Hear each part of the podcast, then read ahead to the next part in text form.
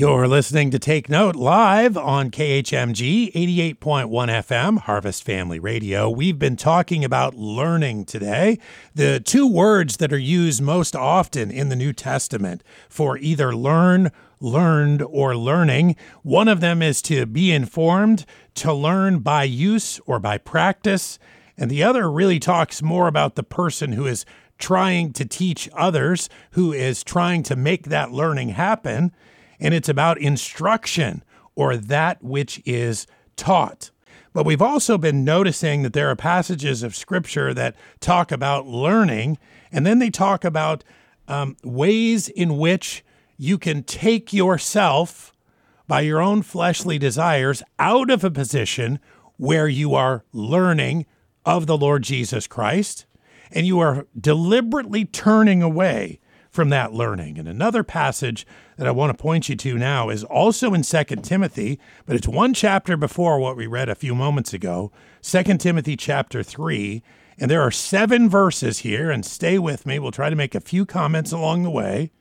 It says in verse 1 This know also, that in the last days perilous times shall come. For men shall be lovers of their own selves, covetous boasters, proud, blasphemers, disobedient to parents, unthankful, unholy. Now, if you're learning about how to be a disciple of the Lord Jesus Christ, all of those things that were just listed there are things that you will have learned are wrong. You'll know because the Holy Spirit lives in you and will teach you but you'll also just know from what the Word of God says that those are wrong, sinful things. Verse 3 says, without natural affection, truce breakers, false accusers, incontinent, fierce, despisers of those that are good, traitors, heady, high minded, lovers of pleasures more than lovers of God. And then it says in verse 5 having a form of godliness but denying the power thereof. From such turn away. It'll even seem like there's some religiosity to these people, and yet they'll be denying the power of God in the midst of that religiosity. And, and by the way, look at that list just before that we just read. They'll be participating in things that will be a dead giveaway, that they are denying the power of God. For of this sort are they which creep into houses and lead captive silly women laden with sins, led away with diverse lusts. Verse 7 is where I wanted to go this afternoon on not learning. It says, ever learning and never able to come to the knowledge of the truth. And you think to yourself, it says ever learning.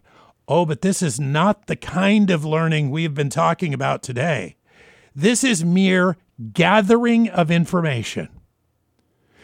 Always gathering information, but never coming to the knowledge of the truth. Oh, it's not gathering information that is the key to the kind of learning that God wants for us.